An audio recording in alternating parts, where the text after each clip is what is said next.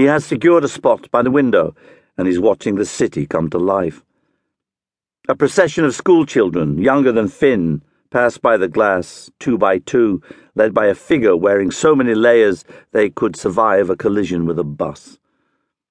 The children's smiles are hidden beneath colourful parkas, but their pink cheeks and bright eyes seem oddly pleasing when contrasted with the grey and yellow sky hanging low over the city and obscuring the tops of the tall buildings across the street.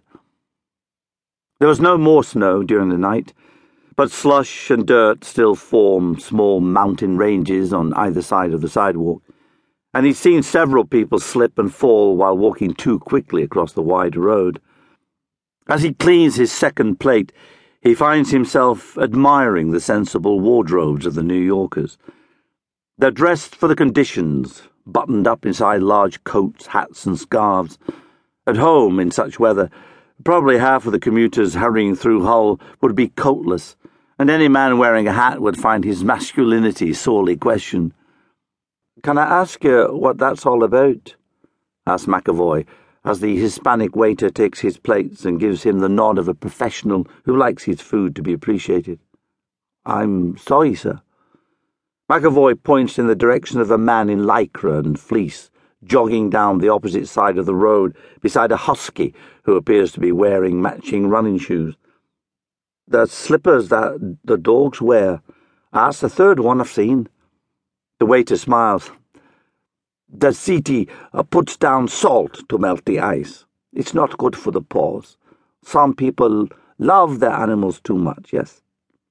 McAvoy finds himself laughing. My kids would love to see that. They'll never believe it. You have many children, sir. Two, a boy and a girl. Beautiful, my friend. I have, I have six children, all under ten years old. My wife, she gets pregnant if we share bathwater.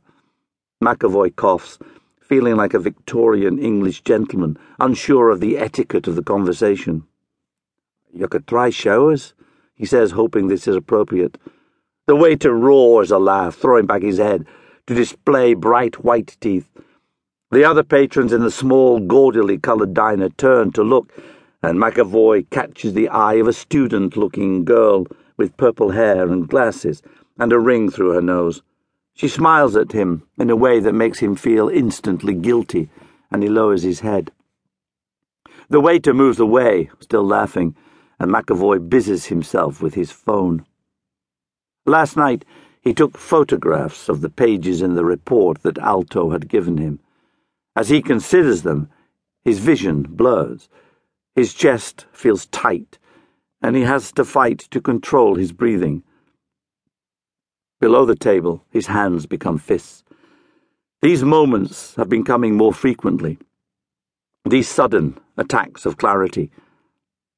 For an instant, he is aware of himself, sees the huge, blundering fool who sits in a tiny diner, pretending to be something other than a coward and a fraud. He wants to bite down on something to stop his teeth from chattering. Just as quickly, the tremor in his soul subsides, and he's forcing out his breath through pursed lips, his hair damp at the temples. Concentrate, he whispers to himself. Do the job, focus, work. He's scrolling through the witness statements given by staff members at Desi's boxing gym when his phone rings and startles him. The number on the display screen has unfamiliar digits at the start, and every sensation of unworthiness evaporates. She has come to his rescue in response to his unspoken prayer. Good afternoon, my love, he says quietly into the phone. It's morning for you, isn't it, babe? Have I done the maths wrong? Just before 8 a.m., says McAvoy, smiling at the sound of Roisin's voice.